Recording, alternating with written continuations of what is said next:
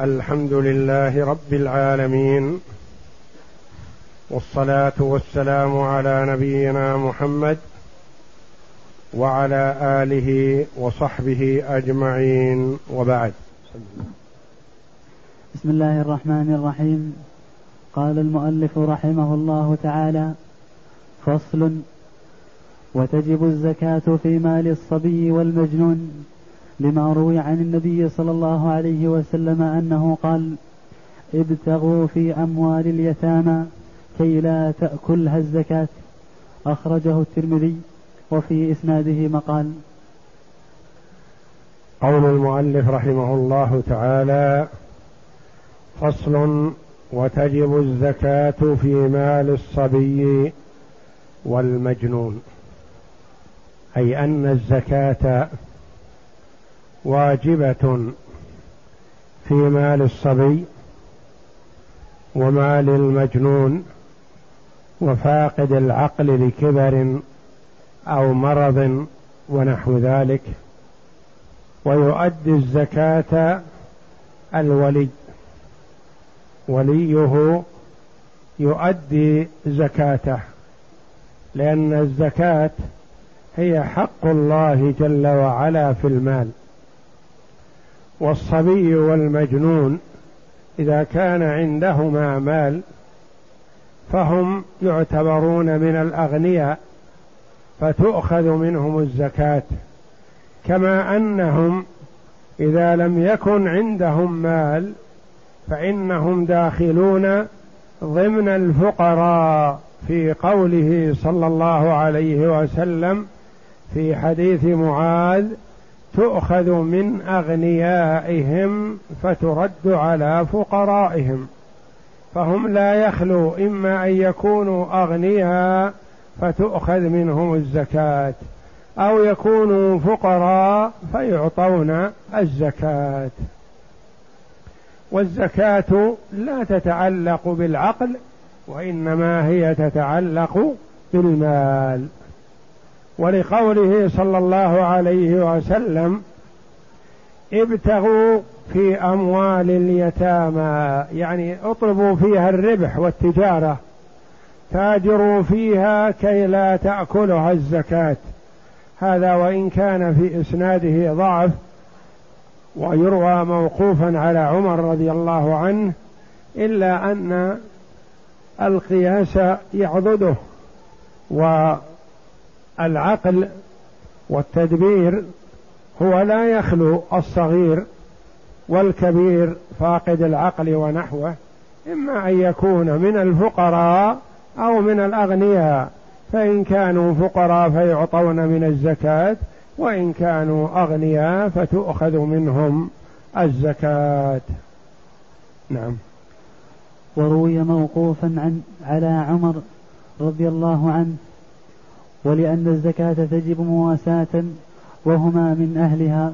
هم من أهل المواساة يعني يواسون غيرهم في أن يؤخذ منهم إن كانوا أغنياء يؤخذ منهم للفقراء. نعم.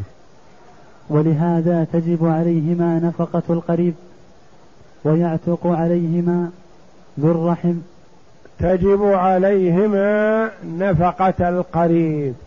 مثلا إذا كان الصغير ورث مال وأمه فقيرة فيجب عليه نفقتها في ماله. أو كان الصبي الصغير فقير غني عنده مال وأبوه فقير أو المجنون مثلا أو فاقد العقل أو الكبير الذي فقد العقل عنده مال وله أولاد تجب عليه نفقتهم وتجب عليه نفقة زوجاته وتجب عليه نفقة آبائه فكذلك يجب عليه حق الله جل وعلا للفقراء ويعتق عليهما ذو الرحم. يعني الرجل إذا آل إلى ملكه ذو رحم منه عتق عليه. كان يكون مثلا اشترى رجلا رقيقا فتبين له بعد هذا الشراء أن الذي أنه اشترى أباه أو اشترى ابنه عتق عليه أو اشترى أمه عتقت عليه. أو اشترى أخته عتقت عليه كذلك. وهكذا فيعتق تلقائيا بمجرد دخوله في ملك ذي رحم منه يعتق عليه. العتق هذا في أي شيء؟ في المال.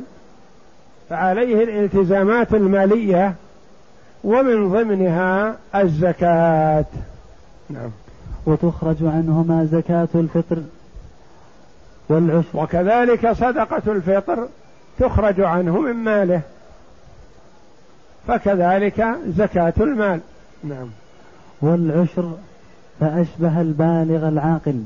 كذلك إذا كان عنده أرض تنتج زراعية يؤخذ منها العشر في الزكاة فكذلك زكاة الدراهم. نعم.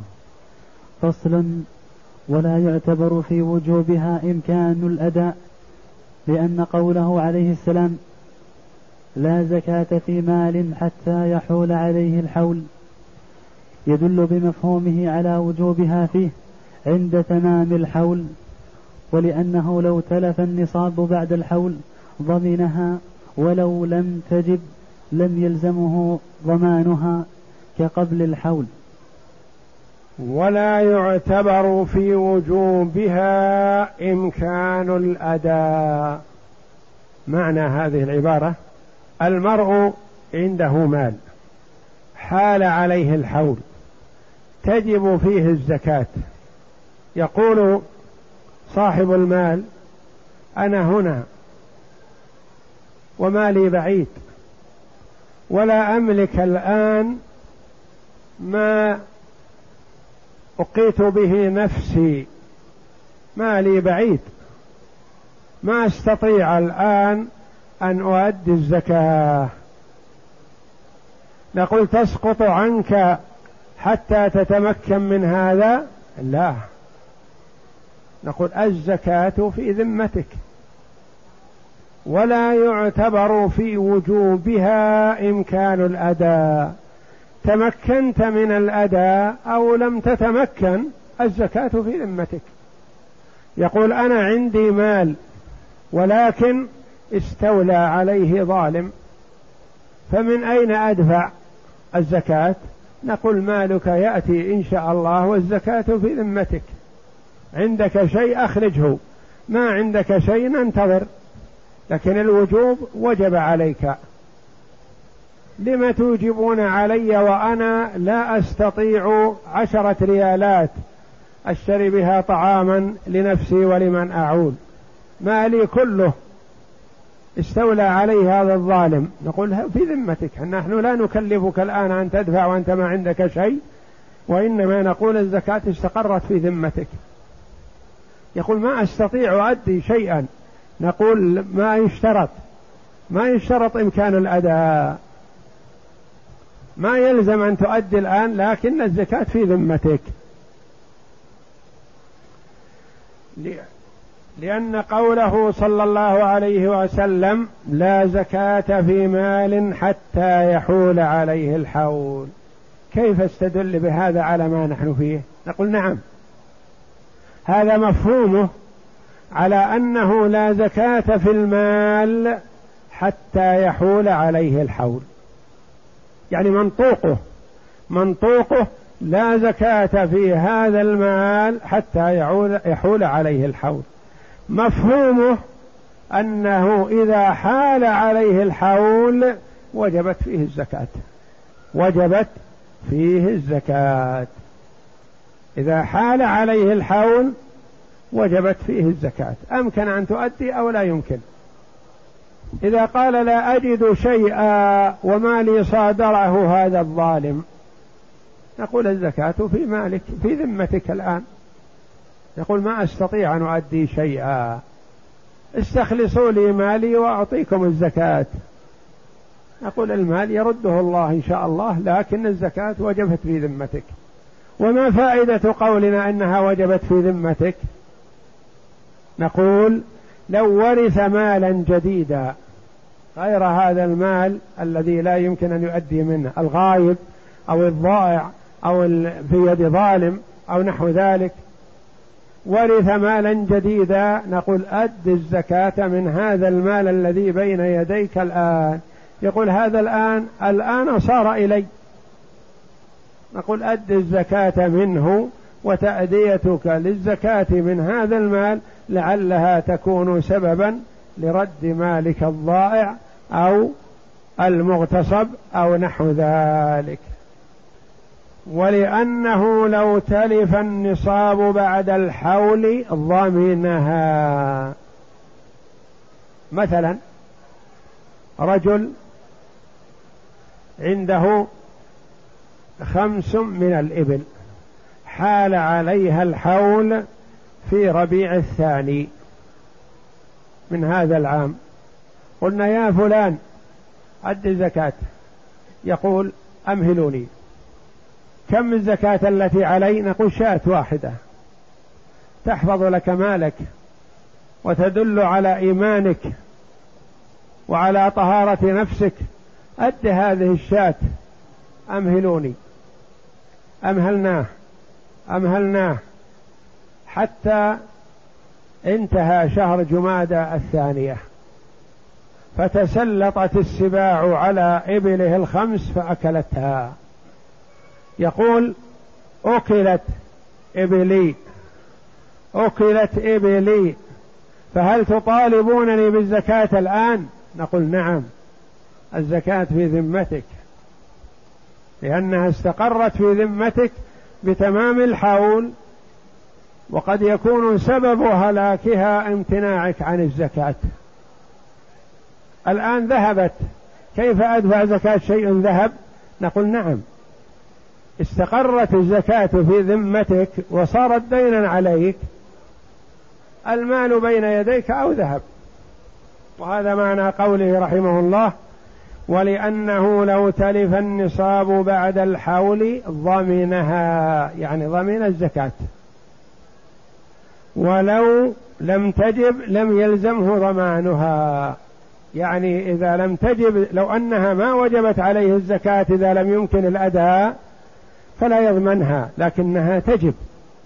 هذا تعليل لوجوب الزكاة ولو تلف المال أو لم يمكنه الأداء. يعني الأمور التي تعرض لتأخير الزكاة أمور كثيرة. منها غياب المال ومنها مرض صاحب المال ومنها ضياع المال ومنها اغتصاب المال ونحو ذلك من الأمور التي تعرض. فإذا تم الحول وجبت عليه الزكاة في ذمته أمكن الأداء أو لم يمكنه فهي في ذمته. فإن تلف النصاب بعد ولو أنها لم تجب قال لم يلزمه ضمانها لكن الصحيح أنها تجب بالحول كقبل الحول لو تلف المال قبل تمام الحول هل نطالبه بزكاة؟ لا لو تلف المال قبل تمام الحول ما طالبناه فإذا تلف بعد تمام الحول طالبناه بالزكاة لأن الزكاة استقرت في ذمته نعم. فإن تلف النصاب بعد الحول لم تسقط الزكاة سواء فرط أو لم يفرط. سواء فرط. سواء فرط أو لم يفرط. لأنه مال وجب في الذمة فلم يسقط بتلف النصاب كالدين. كالدين. فإن تلف النصاب بعد الحول كالمثال الذي مثلته لم تسقط الزكاة. الزكاة في ذمته. تلف المال أو لم يتلف لأنه بتمام الحول استقرت في ذمته. سواء فرط أو لم يفرط يعني قد يفرط في المال فيكون هو السبب في تلفه. وقد لا يفرط في المال يكون مثلا جاءه أمر إلهي لا دخل للمخلوق فيه فأتلفه. ففي كلا الحالين الزكاة عليه لأنه تم الحول والملك بيده فعليه زكاته. تلف بعد ذلك الأمر إلى الله. الزكاة استقرت في ذمته أصبح الدين. لله جل وعلا تعطى لأصحابها. قال كالدين. كالدين. رجل مثلا استدان مالا وأخذ يتاجر به. فنمى ثم تلف دفعة واحدة. هل يسقط الدين الذي في ذمته؟ لا الدين في ذمته. فكذلك وجب حق الله بتمام الحول استقر في ذمته الزكاة صارت في ذمته. تلف المال أو لم يتلف الزكاة في ذمته. نعم. وروي عنه وروى, وروى عنه. وروى عنه التميمي وابن المنذر أنه إن تلف قبل التمكن سقط سقطت الزكاة لأنها عبادة تعلقت بالمال فتسقط بتلفه قبل إمكان الأداء كالحج. ولأنه حق تعلق بالعين فسقط بتلفها من غير تفريط كالوديعة والجاني. فإن تلف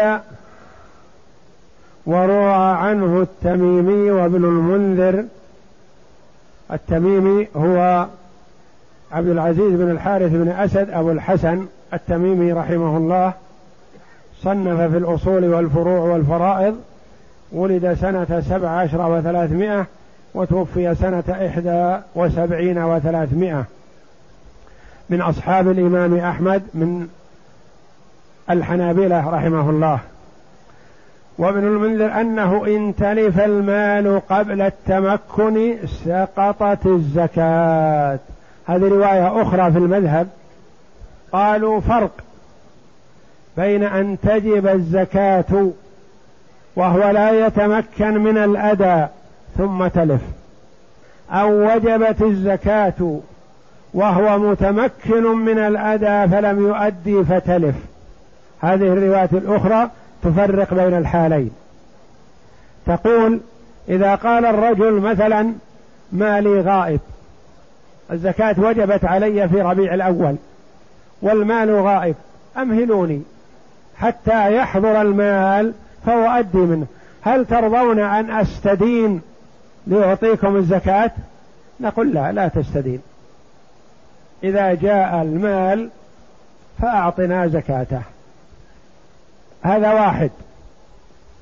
هذا ما رواه التميمي والترمذي عن الإمام أحمد رحمه الله. قالوا هذا إذا تلف المال قبل أن يصل. مثلا قال أمهلوني فأمهلناه فتلف المال قبل أن يصل إليه. نقول مع تلف المال أد الزكاة؟ هذا قالوا لا. إذا كان تأخيره الزكاة لعذر شرعي. فتلف المال فلا نطالبه بالزكاة. لأنه ما تمكن هذا من الأداء وماطل. بخلاف الأول صاحب خمس الإبل الذي عليه شاة ويقول أمهلوني أدنا زكاة مالك. أمهلوني ويطلب المهلة يطلب المهلة مع أنه يمكنه. عنده عشر شياه. بإمكانه أن يأخذ واحدة ويسلمها للساعي مندوب الإمام في قبض الزكاة. لكنه تكاسل. فتلف المال هذا لا إشكال في وجوبها عليه. لأنه أخر الأداء باختياره. بخلاف الأول فقد أخر الأداء لعدم تمكنه. رواية أخرى يعني في المذهب روايتان. الرواية الأولى السابقة على أنها تجب عليه الزكاة. تلف المال أو لم يتلف إذا حال عليه الحول. فرط أو لم يفرط. أمكن الأداء أو لم يمكن الأداء. شيء في ذمته يجب عليه أن يؤديه. الرواية الأخرى الثانية تفرق. تقول إذا لم يتمكن من الأداء فتلف المال فلا نطالبه بالزكاة. أما إن تمكن من الأداء ولم يؤدي فتلف المال طالبناه بالزكاة.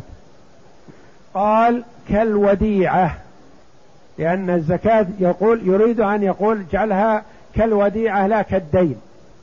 مثلا أنت أودعت شخصا دراهم فأغلق عليها في صندوقه وحفظها فجاء لص أو حريق أو نحو ذلك فتلفت الدراهم بصندوقها ذهبت وهو قد أحكم عليها الإغلاق. هذا مؤتمن على هذا المال ولم يفرط. فتلف المال ما يطالب به لأنه أمين ولم يفرط. بخلاف ما إذا أعطيته دراهم فوضعها في أحد الرفوف في المجلس أو في غرفة من غرف البيت. فجاء لص وأخذها. جئت إليه قلت يا أخي دراهمي. قال أنا وضعتها في البيت فسرقت يخلف الله عليك. نقول له يخلف الله علينا وعليك ولكن أنت المفرط. الدراهم يا أخي ما توضع في الرف. أنت مفرط في وضعك إياها في هذا المكان فاغرمها. فيغرمها. لأنه مفرط. بخلاف المؤتمن الذي لم يفرط فهو لم لا يغرم إياها. كالوديعة. والجاني. الجاني إذا جنى الرقيق فجنايته متعلقة برقبته. الرقيق إذا أتلف شيئا للغير. انتبه لهذه. المؤلف رحمه الله أشار إليها إشارة بسيطة. الرقيق إذا جنى على مال للجار مثلا أتلف بقرة الجار. جاء صاحب البقرة إلى سيد الرقيق يقول يا أخي عبدك أتلف بقرتي فاغرمها. يقول هل هو أنا الجاني أو هو؟ أنا ما جنيت عليك ولا على بقرتك فلا أغرمها. يقول رقيقك الذي جنى عليها فتحاكم إليك. ماذا أنت قائل؟ تقول الجناية هذه في رقبة الرقيق. في رقبة الرقيق. أنت بالخيار أيها السيد. إما أن تسدد هذا المبلغ قيمة البقرة أو تسلمنا الرقيق نبيعه ونأخذ قيمة البقرة ونعطيك الباقي. ويلزم بهذا. هذه الجناية هل هي في ذمة السيد؟ لا. ذمة العبد رقيق ما. وإنما هي في قيمته. افرض في أثناء المحاكمة وهم يذهبون ويعودون إليك لتفصل في قضيتهم مات العبد مات الرقيق. انتهت القضية. لأن الأرش في رقبته ورقبته انتهت. ما يلزم السيد أن يدفع من ماله عن جناية الرقيق وإنما جناية الرقيق في رقبته. ما دام حيا فإذا مات انتهت. ما يطالب السيد بجناية رقيق قد مات لأن الجناية في رقبته. هذه قياسات على الزكاة المال الذي تلف. قالوا مثل الرقيق الذي مات بعد الجناية. من يطالب؟ ما يطالب أحد. وإن فإن تلف بعض النصاب قبل التمكن سقط من الزكاة بقدره. وإن تلف الزائد عن النصاب لم يسقط شيئا لأنها تتعلق شيء لم يسقط شيء لأنها تتعلق بالنصاب دون العفو. فإن تلف بعض النصاب قبل التمكن سقط من الزكاة بقدر هذا على القول الثاني. على القول الثاني الذي يقول إن تلف قبل التمكن سقطت. تلف بعضه تلف سقط بعضه. أما على القول الأول فإن الزكاة في ذمة صاحب المال تلف أو كان موجود. لكن على القول الثاني إذا تلف بعض النصاب فتؤدى زكاة الباقي. تلف ما فوق النصاب فلا يؤثر هذا. تدفع الزكاة كاملة. نعم. ولا تسقط الزكاة بموت بموت من وجبت عليه لأنه حق واجب. تصح الوصية به فلم تسقط بالموت كدين الآدمي. هذه مهمة يتساهل بها الكثير من الناس. ولا تسقط الزكاة بموت من وجبت عليه. قد يكون الأب صاحب المال زكاته وحوله في رمضان. مرض في شعبان وفي رمضان وفي شوال وتوفي في ذي القعدة. هل تم الحول؟ نعم. تم الحول. قبل الحول ما يطالب بها. حينما كان صحيحا مثلا في رجب ما يقال أد زكاة مالك لأن رمضان قرب. لا. في شعبان في مبدأ المرض ما يطالب بها لأنه ما تم الحول. ولا يدرى هل ينتظر تمام الحول أو يموت قبل الحول فينقطع. انقطع الحول إذا مات قبل الحول. لكن الحول تم والرجل مريض. في رمضان وفي شوال وتوفي في ذي القعدة. وهو لم يؤدي الزكاة لأنه مريض. وأولاده غفلوا عن هذا. فلما مات أحصوا ماله فتقاسموه. الزكاة فيه. لأنه تم الحول والأب حي والمال ماله والزكاة وجبت فيه.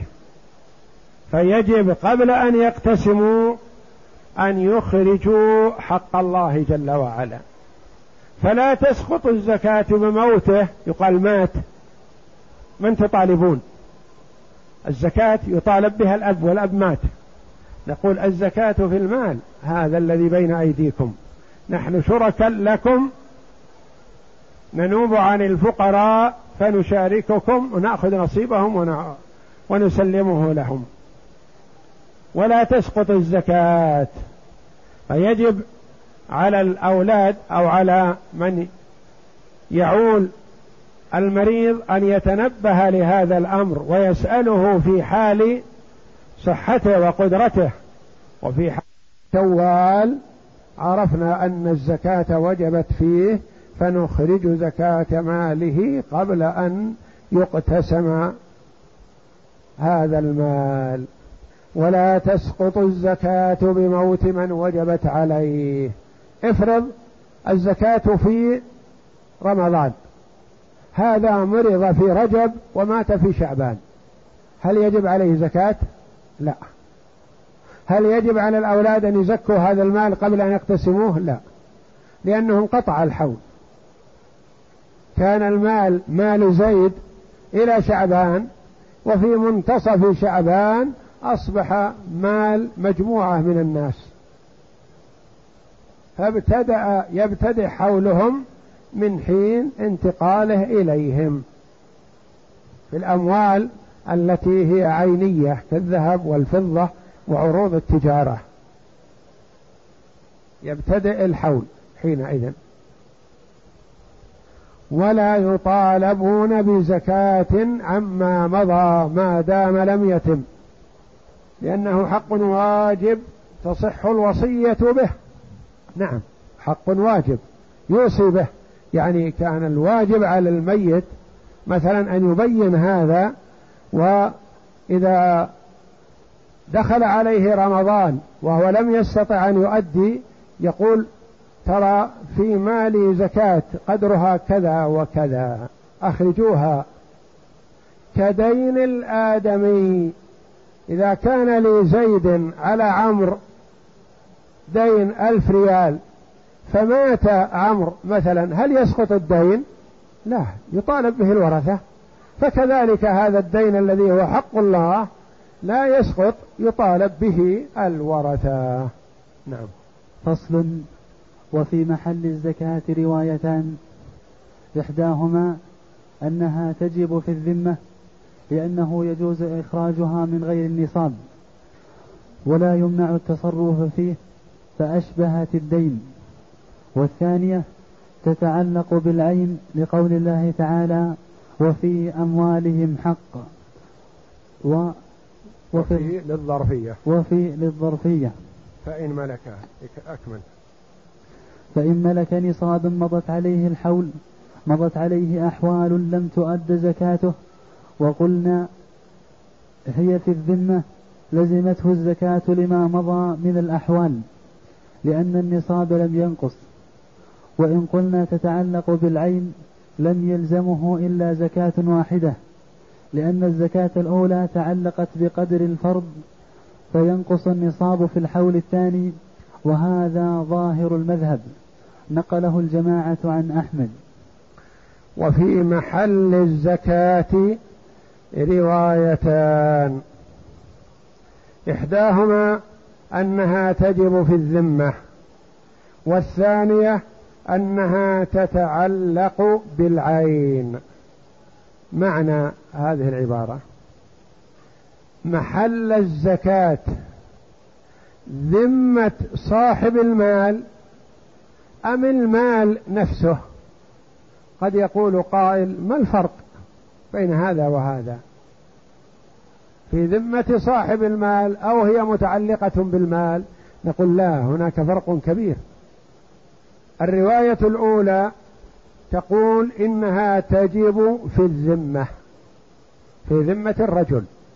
لما يرحمكم الله؟ قالوا لأنها لو وجبت في المال وأراد أن يبيعه قلنا أصبر لا تبع الأربعين الشاة هذه حتى تخرج الشاة التي في ذمتك. وإذا قال الرجل هذا مالي أربعين شاة وأنتم شاتكم في ذمتي أنا أسلمكم الشاة المطلوبة دعوني هذا رزق جابه الله لي هذا الرجل يريد أن يشتري أربعين ما يقبل أن يشتري تسعة وثلاثين. تفسدوا علي البيعة إذا اعترضتموني شاتكم في ذمتي أشتري لكم أطيب شاة في السوق وسلمكم إياها. دعوني أتصرف في مالي. هل نستطيع أن نمنعه؟ لا. إذا قلنا الشاء الزكاة في الذمة ما منعناه يقول هذا مالي أربعين شاة شاتي. وشاتكم في ذمتي أسلمكم إياها. قالوا إذا قال هكذا ما استطعنا أن نمنعه فإذا الشاة تتعلق في الذمة. الرواية الثانية تقول لا الشاة تتعلق في المال نفسه في الأربعين الشاة هذه فيها شاة واحدة زكاة. لما يرحمك الله؟ يقول نعم لأن الله جل وعلا قال وفي أموالهم حق معلوم للسائل والمحروم. في أموالهم هذا عنده أربعين شاة شاة الزكاة هذه واحدة من الأربعين لا بد أن آخذها. هذا الفرق من حيث المعنى. وما الذي يترتب على هذا؟ يترتب عليه أمور أخرى كثيرة. مثلا رجل عنده أربعين شاة حال عليها الحول الأول ما أدى زكاة.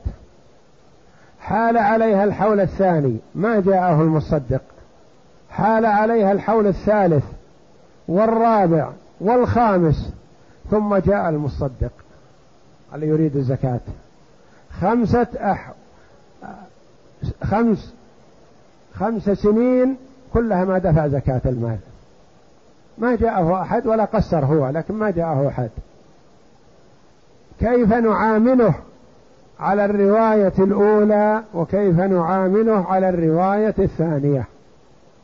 نعامله على الرواية الأولى نأخذ منه خمس شياه. يبقى له خمس وثلاثون شاة. وعلى الرواية الثانية لا نأخذ منه إلا شاة واحدة. لما؟ على الرواية الأولى قلنا الزكاة تتعلق بالمال تتعلق بالذمة تتعلق بالذمة. ألف وأربعمائة وخمسة عشر. ما أدى زكاتها؟ نقول عندك لنا شاة. ستة عشر. ما أدى زكاتها عندك لنا شاة سبعة عشر ثمانية عشر إلى عشرين. ما أدى. في كل عام نقول عندك لنا شاة في ذمتك. وشياهك أربعين. ما تزيد ولا تنقص.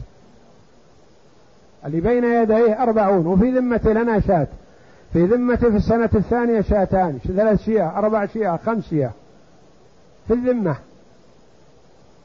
فإذا جئنا نستوفي أخذنا منه خمس شياه على الرواية الثانية تقول الزكاة تتعلق بالمال بهذه الأربعين.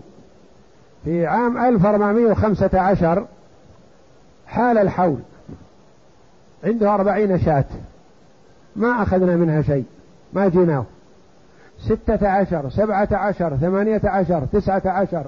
خمس سنين. جئناهم في السنة الخامسة. يا فلان عندك لنا الزكاة في هذه السنوات الماضية. يقول حياكم الله. كم حقكم؟ يكون المصدق فقيه. قال إذا قلنا الزكاة تتعلق بالمال جاءه المصدق وقال أعطني شاة واحدة. عن ألف وربعمائة وخمسة عشر.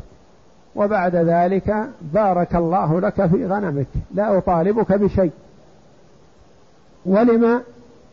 لأن في عام 1415 عندك أربعين شاة. أخذت منها أنا واحدة.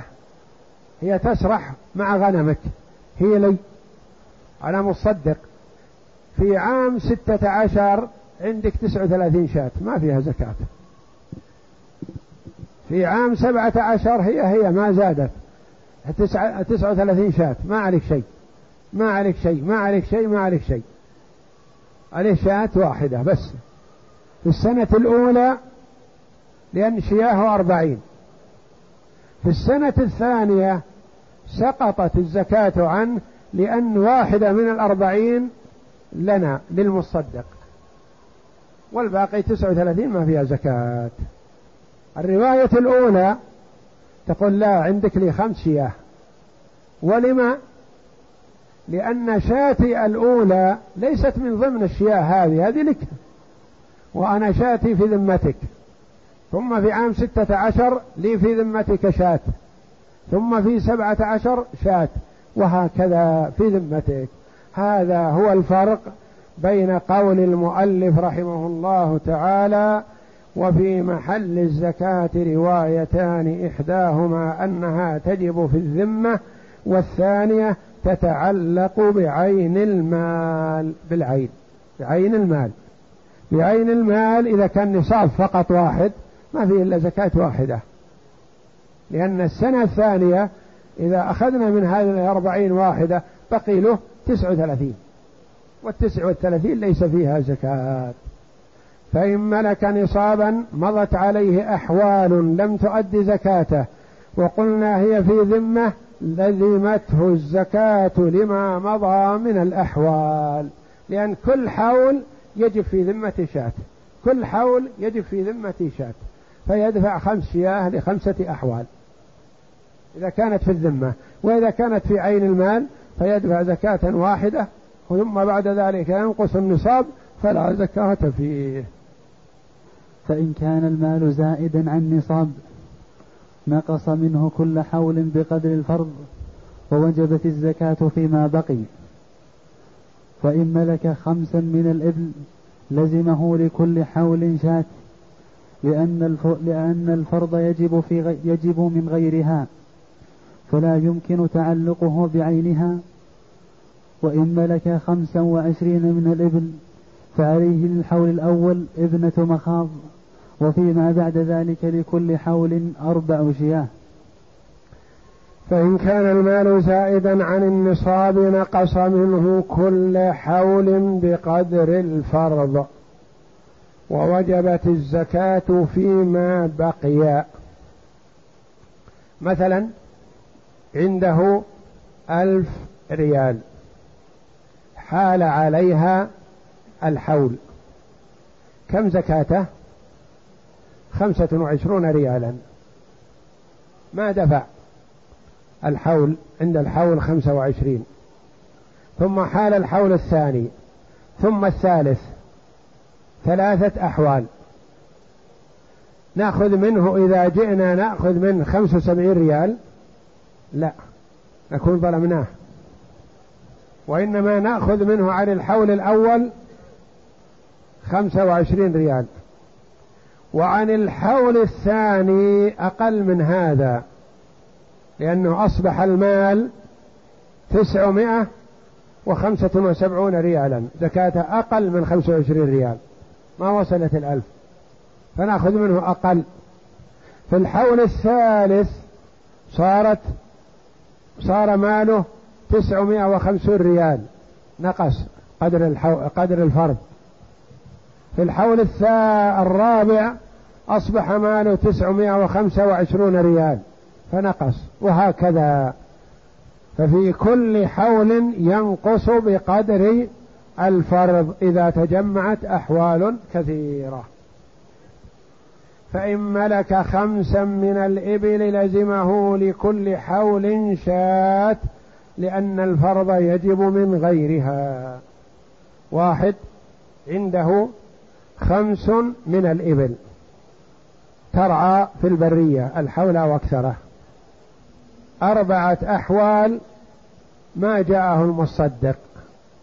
فجاء المصدق فبكم يطالب عن أربعة الأحوال؟ أربع شياه. يقول هذه الأربعة الشياه تنقص مالي. نقول أنقصته أو زادته لأنها من غيره. فلا تأثير عليها على الزكاة. بخلاف الشياه السابقة اللي كانت أربعين ثم أخذنا منه في السنة الأولى شاة وأبقيناها كأمانة عندك. في السنة الثانية ما وجب فيها شيء لأنها أصبحت تسع وثلاثين. لكن هذه الإبل هي خمس من الإبل. فيها شاة عندك ولا ما عندك؟ فأربعة أحوال يدفع لها أربع شياه.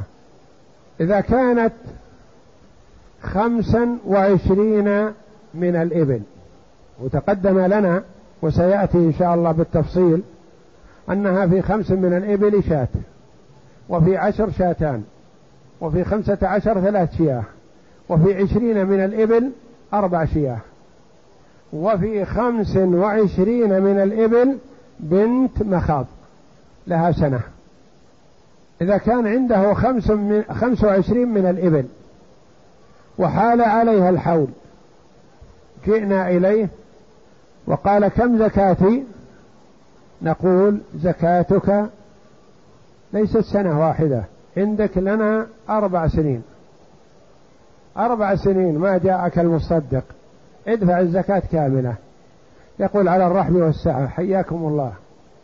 أنا أنتظركم بفارغ الصبر لأؤدي حق الله. فخذوا حق الله مني طيبة به نفسي. نقول خمس وعشرين من الإبل فيها بنت مخاض. أخرج بنت المخاض. بعد ذلك السنة الثانية يقول خذوا بنت مخاض أخرى نقول لا ما تجب عليك. السنة الثانية أصبحت إبلك أربعة وعشرين. لأن أخذنا بنت مخاض منها نقصت واحدة فأصبحت أربعة وعشرين. وأربعة وعشرين نأخذ منك أربع شياه عن العشرين والأربع عفو. هذا اللي بين الفرضين ما في شيء. ونأخذ منك للسنة التي قبلها كذلك على أساس أربعة وعشرين نأخذ منك أربع شياه وهكذا. فهذا معنى قوله رحمه الله وإن ملك خمسا وعشرين من الإبل فعليه للحول الأول ابنة مخاض لأن خمس وعشرين. وفيما بعد ذلك لكل حول أربع شياه لأنها نقصت واحدة. ما صارت خمس وعشرين صارت أربع وعشرين والأربع والعشرين فيها أربع شياه عن العشرين والأربع عفو. والله أعلم وصلى الله وسلم وبارك على عبد ورسول نبينا محمد وعلى آله وصحبه أجمعين.